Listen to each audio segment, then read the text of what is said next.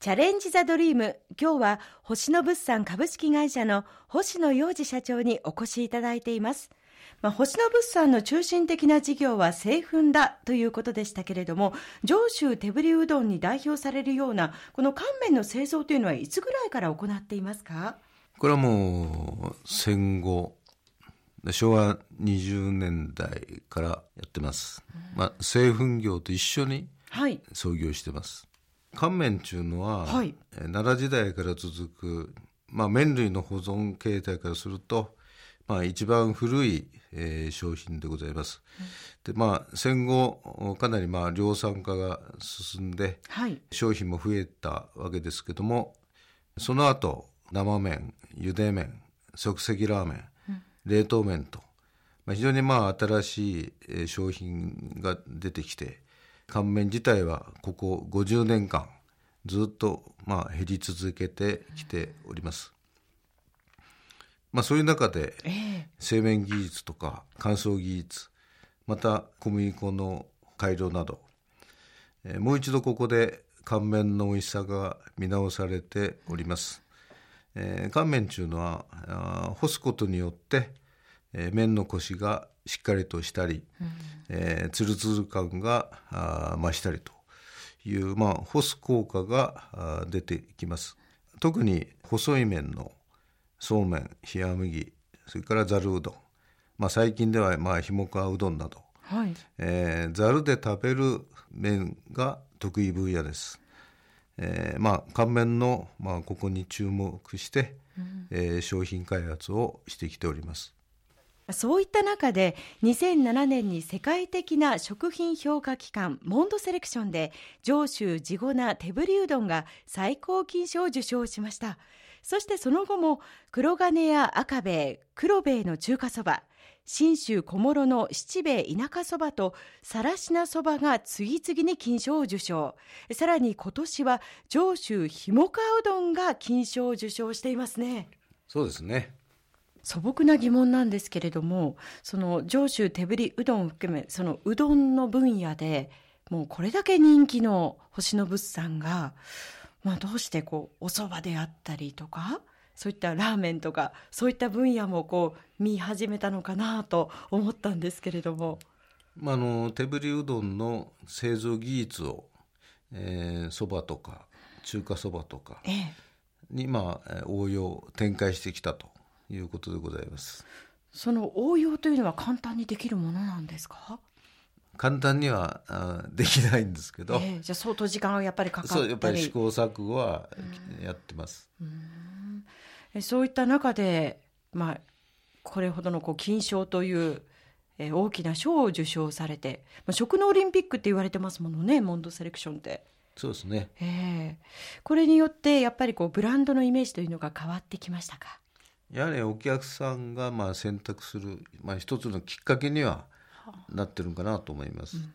それから注目したいのがこうネーミングがユニークですね商品の。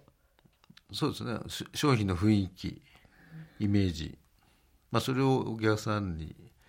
まあ、上手に伝えるということですね。まあ、味が命の業界ですけれども社長ご自身も味にはやっぱりうるさいんですか？やはり長い間その美味しいお店、えー、美味しい商品を、えー、食べ続けてきたという中で、うん、まあ私の味覚がまあついてきたと、まあ年の子ですね。もちろん、まあ、試作というのはいくつもね、いくつもあると思うんですけども、その最後の決定というのは、では、星野社長がなされてるんですか？社員の今いろんな声を聞きながら、うん、最終的にまあ私が決めるということですけども、まずいもんは誰でもわかるんです。美味しさっていうのはそれぞれの感性ですから、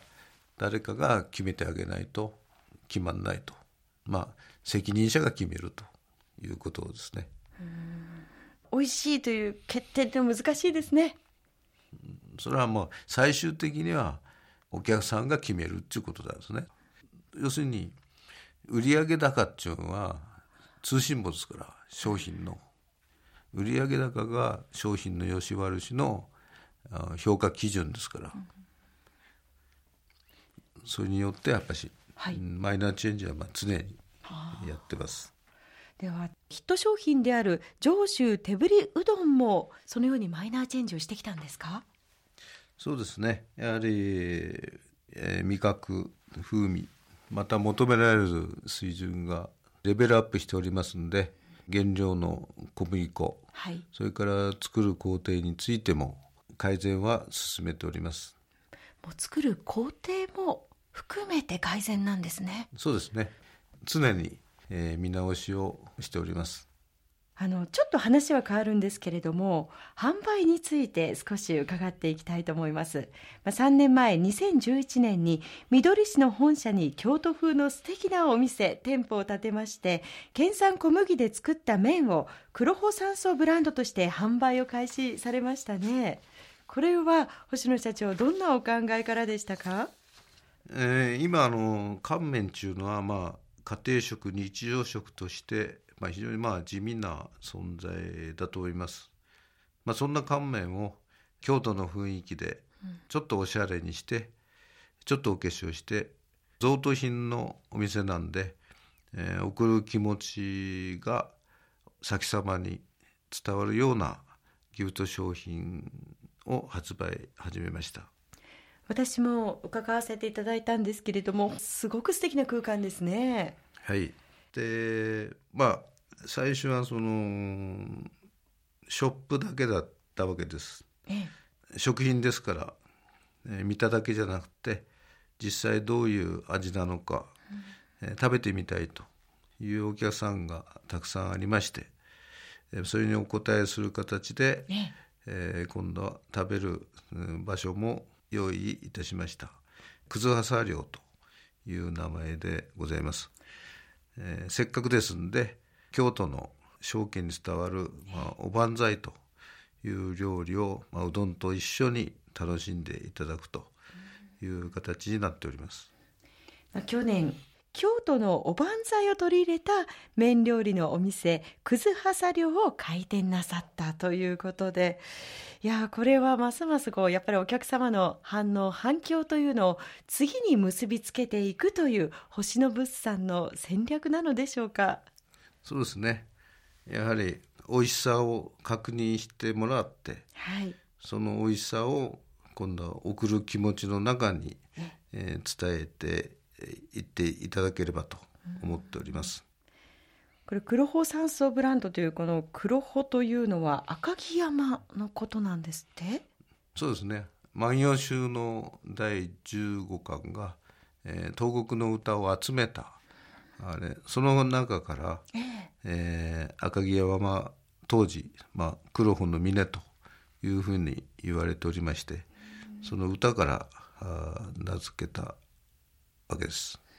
この辺りもやはりこうネーミングにこだわるという社長のお気持ちが込められた店舗名となっているようです。さあこの後もコマーシャルを挟みまして再び星野洋二社長にお話を伺っていきます。